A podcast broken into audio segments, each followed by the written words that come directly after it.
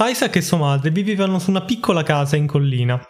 La vita era semplice ed erano felici, fino al giorno in cui la madre di Isaac non iniziò a sentire la voce di Dio che le parlava dicendole che per provare la sua fede avrebbe dovuto sacrificare il suo unico figlio. Così lei, per provare la sua devozione, corse in camera di Isaac e prese un coltello da cucina per ucciderlo, e il bambino, scoperta una botola sotto il pavimento, scappò via nelle oscure e misteriose profondità.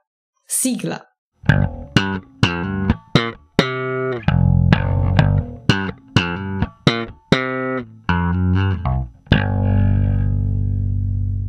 Salve ragazzi! Prima di iniziare con questo secondo episodio di Arcadia Café, vogliamo ringraziarvi perché il feedback che abbiamo avuto sul primo episodio è stato molto positivo e molto costruttivo, come piace a noi. Ci sono state delle belle chiacchiere, come volevamo farne, insomma, e dei consigli utili che stiamo cercando di mettere in pratica. Quindi vi sproniamo a fare ancora di più così, perché mm, è, è, bello, è bello parlare direttamente con voi ed è bello migliorarsi di volta in e volta. E sapere cosa ne pensate. Quindi alla fine di questo episodio tornate qui e commentate, fateci sapere e seguiteci su tutti i link utili. Detto questo, come sicuramente avrete capito dall'intro, oggi si parla di The Binding of Isaac, un gioco uscito nel 2011 e sviluppato da Edmund Macmillan. Millan. Come, come, ci piace, come vi piace a voi, insomma. Nostro caro amico, Comunque, ovviamente, che sicuramente vi starà guardando dall'America. È quello che ha fatto anche Super Meat Boy e questa cosa si nota sia a livello grafico sia a livello di citazioni easter egg. Tra l'altro la prima versione del gioco era in flash, si giocava dal browser e mentre è stato fatto un remake completo che è considerabile il gioco vero e proprio come era stato inteso dallo sviluppatore che è uscito prima del 2014 e poi ehm, ci sono state comunque delle, delle espansioni belle grosse Um, parliamo di Afterbirth e delle edizioni anche su console. Rebirth, Afterbirth e Afterbirth Plus, The Wrath of the Lamb, insomma è un gioco che, su cui hanno lavorato parecchio e che è arrivato persino su Switch ultimamente, una bellissima edizione con tantissimi adesivi molto molto carini. Parlando dal punto di vista di gameplay, Isaac è un gioco roguelike, quindi ci troveremo a uh, controllare un personaggio, in questo caso Isaac, che dovrà sconfiggere dei nemici attraverso delle stanze generate casualmente.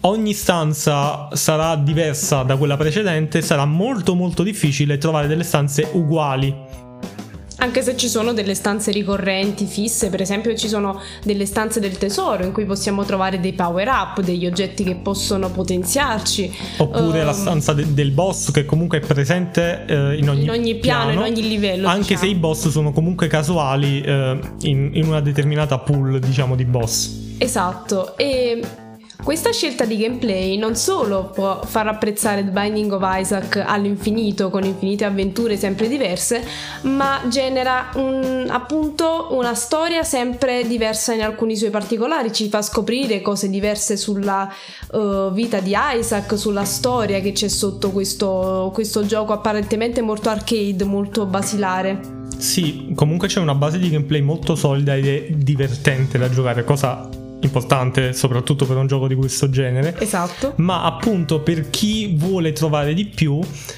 eh, ogni oggetto, ogni nemico, ogni boss ha una, una, storia che possiamo in un certo senso speculare e possiamo mm, ricostruire piano piano.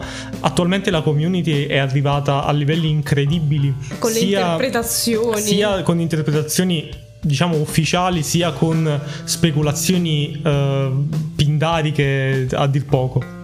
Sì, mm, speculazioni di fanbase, diciamo così, che però sono anche attendibili perché insomma non c'è un, per molte cose non c'è una spiegazione univoca in The Binding of Isaac e quindi la community si diverte un sacco a costruire teorie, a costruire trame sui vari oggetti che si trovano, sui vari boss, perché appunto come stavamo dicendo prima ogni piccolo tassello, ogni piccolo dettaglio di questo gioco racconta una storia, che è la storia di Isaac. E qui, qui c'è un altro grande punto di forza, è che Isaac mi ha un po' riportato a, ai miei tempi, cioè io, io, sono vecchio, non troppo, però sono un po' vecchio. Un poco poco. Quindi ai, ai miei tempi appunto c'erano i Pokémon, no? E c'erano tutta una serie di leggende metropolitane, di mh, piccoli segreti che si passavano tra amici, cioè magari quando incontravo qualcuno mi diceva una cosa che non immaginavo proprio di Pokémon. Poteva essere appunto una leggenda metropolitana infima, eh, inutile, che non esisteva. Poteva essere il Pokémon Shiny super raro, guarda ho trovato questa cosa, no? Può essere? Sì, sì. oppure poteva essere anche come catturare Mewtwo andare n- nella grotta celeste, no? E in Isaac ho ritrovato anche un po' questa, questa sensazione, questa cosa di, di, comunità, di scambiarsi consigli, scambiarsi segreti. E in Isaac di segreti ce ne sono tantissimi. È un gioco quasi basato sui segreti, nel senso per arrivare molto forti bo- ai boss finali, eccetera, è molto utile sapere tutte le cose nascoste che ci sono, vari power up e varie cose. Ma anche per sbloccare determinati personaggi bisogna fare delle cose non proprio immediate e questo questo, questo aggiunge ogni volta mh, mm, comunicazione, mm, non so come spiegarlo, però tende, sì. tende a far creare una community che, che parla. Sana, bella. E parlando anche del gameplay di questi segreti, arriva a speculare anche sulla lore, sulla storia, perché diventa una cosa interessante, una cosa di cui è bello discutere, come sì. appunto il motivo per cui stiamo facendo anche questo episodio. Ed è bello discuterne perché di base la storia di The Binding of Isaac, per chi non ci avesse mai giocato, ma come forse avrà intuito dal, dalla nostra intro, che era presa in parte dall'intro del gioco, è una storia drammatica cioè per quanto il gioco sia divertente, per quanto sia anche ironico il modo in cui è raccontato, è una storia terrificante, cioè nel senso c'è la madre di questo bambino che cerca di ucciderlo perché ha sentito delle voci, classica storia di follia religiosa, però ci sono vari dettagli nel gioco che aggiungono cose sempre più inquietanti a questa base che di base non scherza. Come abbiamo detto, questo gioco si basa su dei power up, no? È pieno di oggetti, ce ne sono forse poco meno di mille sono veramente tantissimi.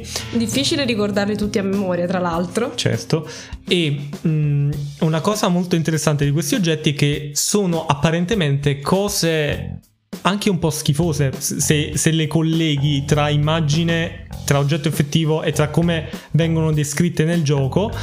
E mm, appunto mostrano il cervello di Isaac, un po' come, come vede lui il mondo e un esempio tra tutti che abbiamo scelto è questo HP Up che appunto ci aumenta di un cuore la vita che si chiama Lunch ed è, ed è una lattina di cibo per cani. Per Isaac una lattina di cibo per cani è Era il pranzo. lunch. E già da questo piccolo dettaglio puoi capire quanto la vita di Isaac sia terribile. Probabilmente la madre per eh, espiarlo dai suoi peccati, per renderlo più insomma inclini al perdono divino gli avrà dato da mangiare cibo per cani, neanche cibo per, uh, per persone, insomma, ovviamente... perché era una cosa, come dire, mh, di lusso e quindi non andava bene, per esempio. Tutto questo non si limita a questo oggetto, noi come ho detto sono quasi mille oggetti e sono tutti uh, su queste tematiche, sia queste un po' più terrene, pratiche, ma anche su altre cose religiose. Ad esempio c'è um, Halo di Halo. Ah sì, l'aureola. È un, um, un power up molto forte. Sì. Perché Isaac vede gli angeli come se fossero de- delle entità enormi. Benefiche, ma fino a un certo punto, però poi ci arriveremo, insomma. Eh, ma mh, come di Elo ci sono anche gatti a nove code, ci sono, c'è la cucchiarella, la famosa cucchiarella con cui ti picchia tua nonna o le Speed suore, up. che ti fa correre più veloce, quindi ti dà la capacità di capire che Isaac quando veniva picchiato con il bastone di legno correva più veloce. Ci sono degli oggetti che aumenteranno le nostre lacrime, che sono il modo in cui ci difendiamo dai nemici, in cui li attacchiamo. E uno tra questi, per esempio, è cancer, cancro, e quindi questa, questa, cosa farà piangere di più Isaac, insomma è, è un mondo davvero terribile questo gioco, però come dicevamo prima, è tutto trattato con molta ironia, con molta leggerezza quasi e non ti viene da dire questo è un gioco drammatico, anche perché è molto divertente. È come se ci fosse comunque un filtro a quello che vede Isaac e noi abbiamo um, collegato questo filtro all'idea di velo di Maya di Schopenhauer perché appunto la realtà è, è distorta.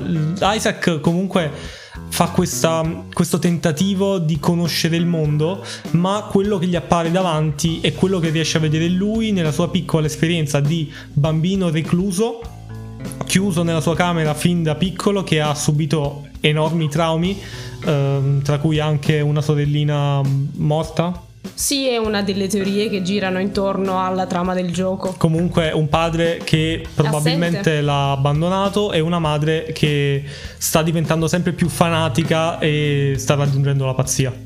Esatto, se non l'ha già raggiunta, perché la madre è, spoiler, non spoiler, uno dei boss del gioco, uno dei boss principali e È noi il primo boss importante che dovremmo sconfiggere per andare avanti nel gioco. dovremmo uccidere mamma, che è bruttissimo da dire, il cuore di mamma, ancora peggio, che dopo varie vittorie si trasformerà in un essere orribile che si chiama It Lives, lui vive. O lei vive, lui, cioè it è neutro in inglese, quindi quella cosa vive e avrà una faccia tipo di un feto, di un bambino. Quindi una delle teorie che ruotano attorno al gioco è appunto quello di Isaac che perde sua sorella prima ancora che nascesse, quindi si sente in colpa per una serie di cose, quindi la vede, cerca di ucciderla, quasi come per esorcizzarla. Cerca di affrontare la sua paura in un certo senso. E tra le paure che cerca di affrontare ci sono anche quelle più a stampo religioso, possiamo combattere contro Satana, contro Mega Satana, contro, anche contro degli angeli per avere dei, dei power up in più. E Uriel, Gabriel. Uriel Gabriel, arriveremo fino allo Sheol, fino all'inferno ebraico, nella cattedrale sopra, in mezzo a tutti gli angeli, dove possiamo combattere eh, non Dio, non un angelo, ma noi stessi, cioè Isaac. Isaac versus Isaac, e questo È spiega una sorta di cose. redenzione estrema del, del peccato, ovvero dei sensi di colpa di Isaac. E insomma, tutto questo simbolismo religioso ci fa ovviamente pensare che questa sia una sorta di commedia di Sacco, no? Citando eh, Dante, grandissimo. Ma sia questo sia il fatto che noi scendiamo nelle profondità, ci caliamo e c'è appunto questa, questa catabasi. Questa questo- discesa livello dopo livello sempre più nelle profondità dell'anima di Isaac e fisicamente della terra. Cioè, andiamo proprio sottoterra. Ed è una ricerca interiore allo stesso tempo di Isaac, perché ovviamente eh, noi possiamo immaginare che sia un viaggio per lo più mentale di Isaac, e ci sono dei, dei segnali che ci informano di questa cosa, no? Certo. Però comunque, quale- qualunque sia il percorso che scegliamo nella nostra run, noi andremo a fondo, a fondo nel senso... Nel eh, bene e nel male. o più in fondo possibile o più in alto possibile, cioè appunto come, mh, come ha detto Time Sketcher, eh, nelle, nelle profondità, nell'inferno ehm, Nello Sheol oppure nella cattedrale. o nella, nella cattedrale. fino ad arrivare a delle zone mh, più periferiche, se così si può dire, più che non, non sai dove collocarle esattamente nello spazio del tempo, che sono la Darkroom, che è un posto particolare, oscuro, in cui possiamo sconfiggere un boss che si chiama The Lamb, l'agnello, e nell'immaginario biblico, cioè non nell'immaginario biblico, nella Bibbia l'agnello sarebbe colui che verrà a salvare eh, tutti, colui che giudicherà tutti nel giorno del giudizio e in teoria salverà i buoni di spirito, una cosa del genere. E Isaac vede questa figura non come una figura salvifica, ma come un boss terribile, come un teschio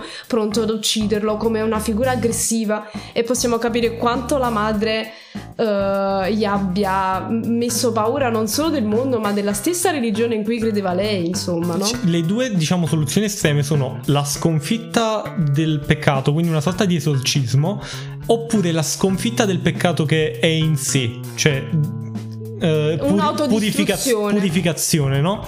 Esatto. E in questo, tornando al concetto della catapasi, è un po' come se discendesse in un antro e andasse alla ricerca di un oracolo, di una speranza, un Di qualcosa. una risposta, Sì. fondamentalmente. Quindi c'è anche un po' un senso di il viaggio di Enea negli inferi alla ricerca. Nell'epica classica Sì. era molto in voga questo, questo topos, diciamo.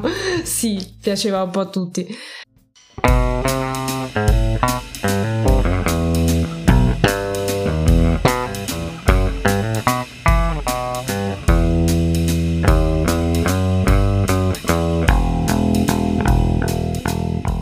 Come avrete capito, le tinte di questo gioco non sono proprio.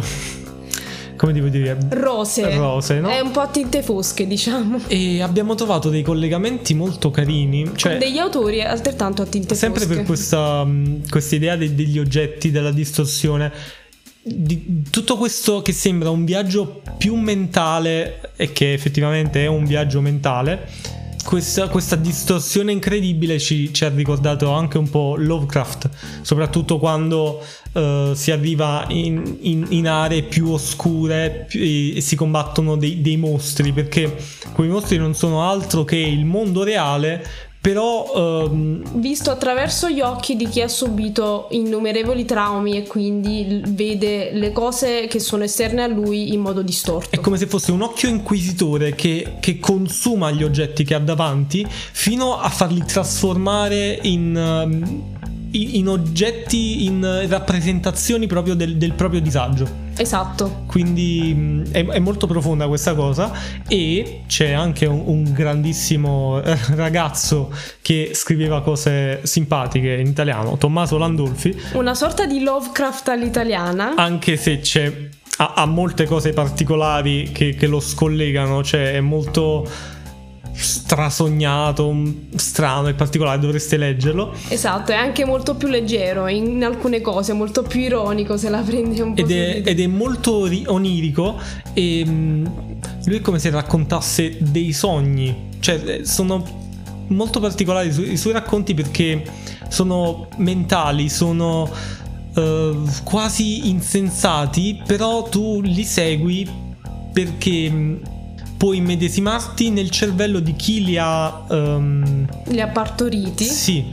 Ed è un po' questo il, il senso di Isaac, il senso che ti spinge a um, voler approfondire ancora di più la storia, voler capire, perché um, tu comandandolo, iniziando a capire piano piano, ti immergi in questo mondo completamente nuovo che però um, ha dei, dei dei collegamenti con la mente umana, con qualcosa che c'è all'interno di tutti noi. Quindi tu intuisci delle cose, anche se non le capisci perché ovviamente non sei proprio Isaac, ma ti incuriosisce, ti spinge a voler sapere di più. Vuoi capire, eh, c'è anche un lavoro di empatizzazione portato avanti in maniera particolare perché in questo gioco non c'è quasi niente di cinematografico, ci sono delle pochissime cutscene, se così si possono chiamare, e, ed è tutto gameplay quindi non ti viene fatta vedere nessuna scena drammatica vera e propria se non l'intro o, o le scene dei finali che sono più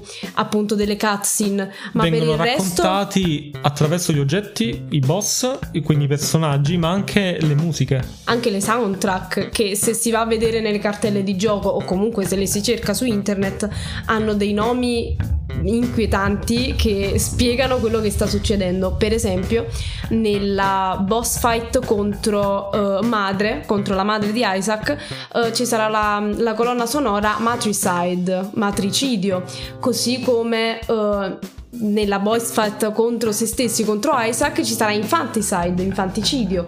E, ed è molto interessante vedere come le, la musica non sia solo un sottofondo, ma se vai ad ascoltarla è, è come dire propedeutica a farti capire certe cose. A parte e, la qualità incredibile, ehm, che mischia la, metal, la elettronica, e anche canti religiosi. Esatto, i, i, i, i cori. I cori, la, la musica della cattedrale è qualcosa di incredibile, andatevela ad ascoltare particolare. È non so come si chiama, però basta cercare Cathedral Isaac e è qualcosa di assurdo veramente bella, ma anche quella dello Sheol, parliamone, ci sono tutti eh, dei cori, esatto, dei, dei tamburi, di, urla di demoni, oh, sembrano quasi delle macumbe che ti lanciano addosso mentre stai giocando, infatti è una delle aree più difficili del gioco.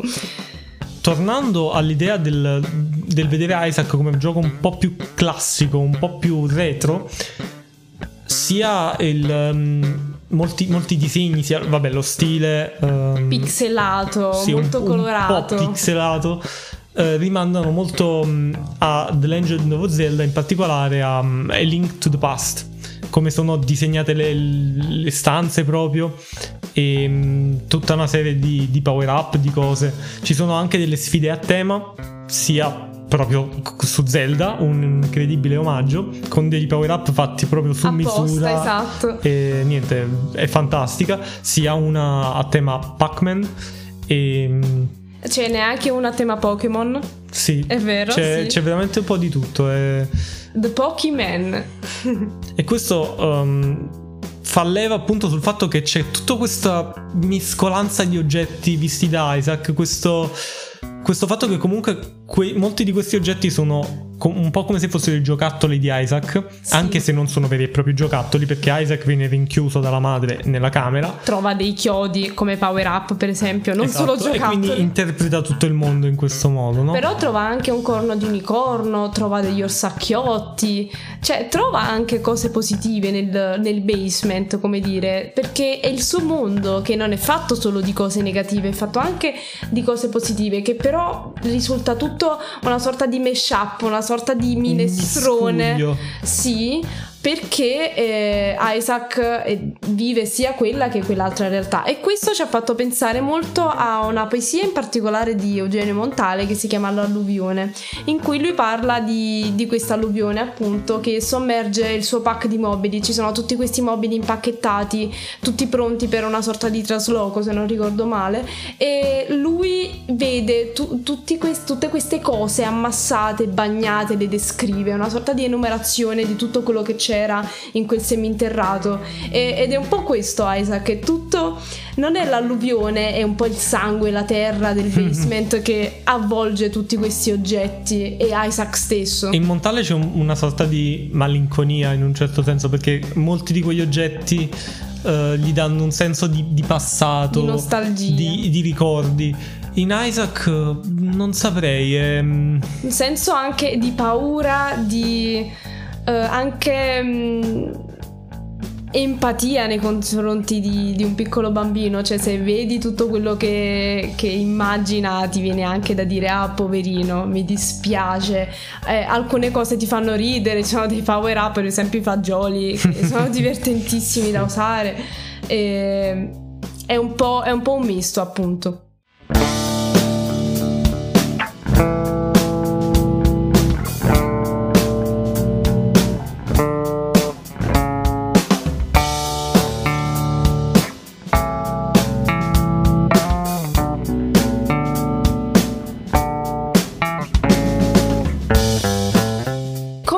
Poteva mancare il nostro solito riferimento cinematografico. Ci sono diversi film che ci hanno spinto a ripensare a Isaac e viceversa, e tra cui un film molto recente, un horror, chiaramente. uh, sono spoiler, due horror e un, un drammatico thriller. Un drammatico più o meno horror per la storia, però...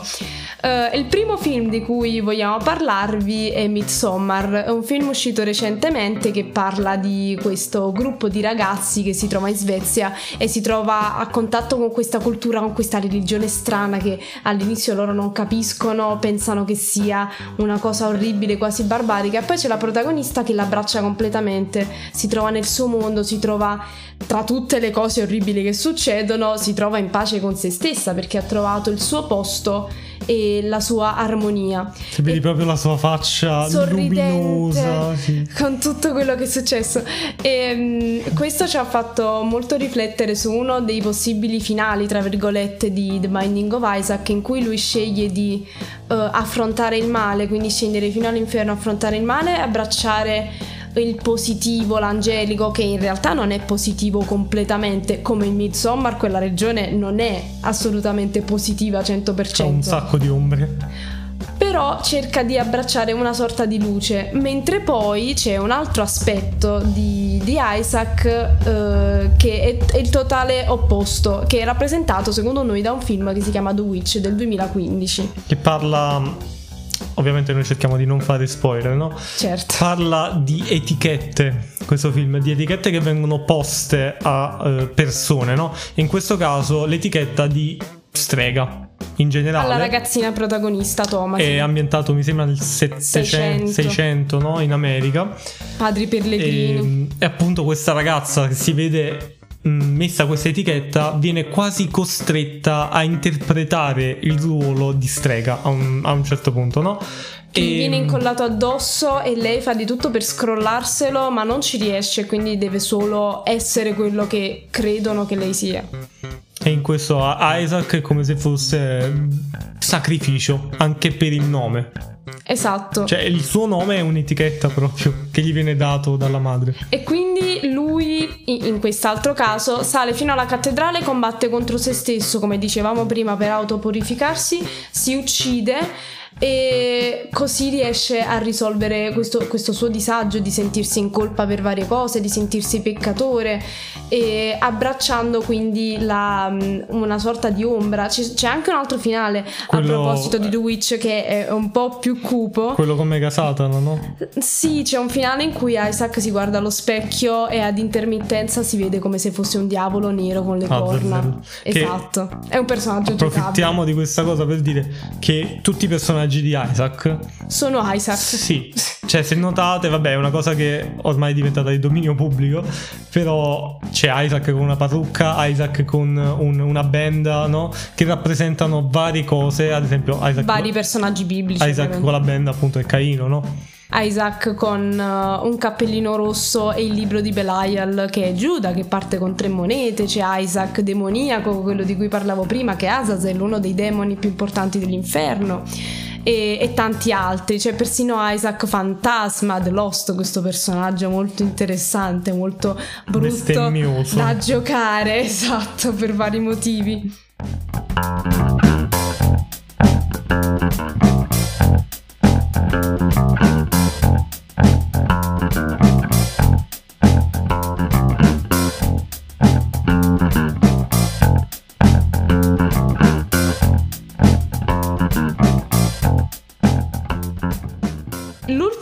Film di cui vogliamo parlarvi, che secondo noi è quello più rappresentativo di The Binding Soprattutto of Isaac. nella prima metà del film ci sono proprio dei, delle vibes da Isaac. È The Room, anzi non The Room, Room semplicemente, sempre un film del 2015 se non sbaglio, sì. che parla di un caso di cronaca nera veramente esistito, veramente successo in, in Svizzera dove il padre di, di, questa ragazza decise di rinchiuderla per 24 anni in questo basement, adesso ci vuole, in, in questo, questo seminterrato costruito apposta e dai vari abusi nacquero sette figli. E, nel film non si vedono tutti i sette figli, però parla di questa madre di questo bambino che sono rinchiusi in questo seminterrato. E non escono per niente, cioè questo, questo, bambino nasce e cresce fino all'età di 5 anni. 5 anni. solo in questo basement. Per lui eh, le cose che accadono in tv non, non, non, non, sono reali. Cioè... Dice che è una scatola delle magie, una cosa del genere. Per lui le cose che sono in quella stanza, che lui chiama stanza con un nome, come se fosse un essere vivente. Un'entità, è un'entità. Esatto uh, sono le cose che esistono. Lei vede una lampada, per lui esiste la lampada, se la madre gli dice guarda che fuori esistono delle cose si chiamano alberi, lui non ci crede. E, e lui le cose le saluta, cioè dice ciao lavandino, esatto, ciao perché lui crede che quella sia la realtà e basta e ci ha fatto pensare molto a Isaac, oltre per, che per il tema del basement e della claustrofobia per il fatto che anche Isaac come Jack il ragazzino del film non ha a disposizione strumenti per capire il mondo, cioè lui è stato privato di... oltre fatto, che dell'infanzia. Oltre de, che dell'infanzia, è stato privato degli strumenti per fare paragoni, per confrontarsi, per vedere diverse realtà. Lui non conosce altra realtà che la sua che è terribile e questo lo porta appunto quello che dicevamo all'inizio e che abbiamo detto per tutto il podcast a deformare la stessa realtà che vede perché è l'unico metro di paragone che ha a differenza però di The Room, Isaac ha dei finali molto più cupi, perché senza spoiler su Room, però in The Binding of Isaac... Spoiler, la... Isaac muore. sì, eh, l'interpretazione più eh, accreditata è che Isaac alla fine di tutta la storia non, si, non, scenda realmente nel basement e nell'inferno, ma si chiuda semplicemente in una sorta di chest, di, uh, di cestino, di, di, di cassaforte sì. per rifugiarsi dalla madre che voglia ucciderlo, rimanga muore chiuso soffocato. dentro e muore soffocato. E la cosa, la teoria che mi piace di più, che riguarda uno degli ultimi boss che non piace molto alla community perché è unfair, non è, non è giusto, è che tutto questo che vive Isaac siano i suoi momenti di delirio prima della morte. E c'è appunto questo boss Delirium boss che appunto. si trasforma in, nei vari boss che hai battuto durante la run e che mm, fa delle cose molto strane anche a livello visivo E, glitcha, salta come se ci fossero delle intermittenze e ricorda proprio una sorta di delirio premorte, appunto delirium, come se Isaac poco prima di morire eh, il classico gli passa tutta la vita davanti, no? tutto quello che succede entra in nel- modo confuso. entra nel vuoto che è il piano dove si trova Delirium. E, e poi, come abbiamo detto, purtroppo fa una brutta fine.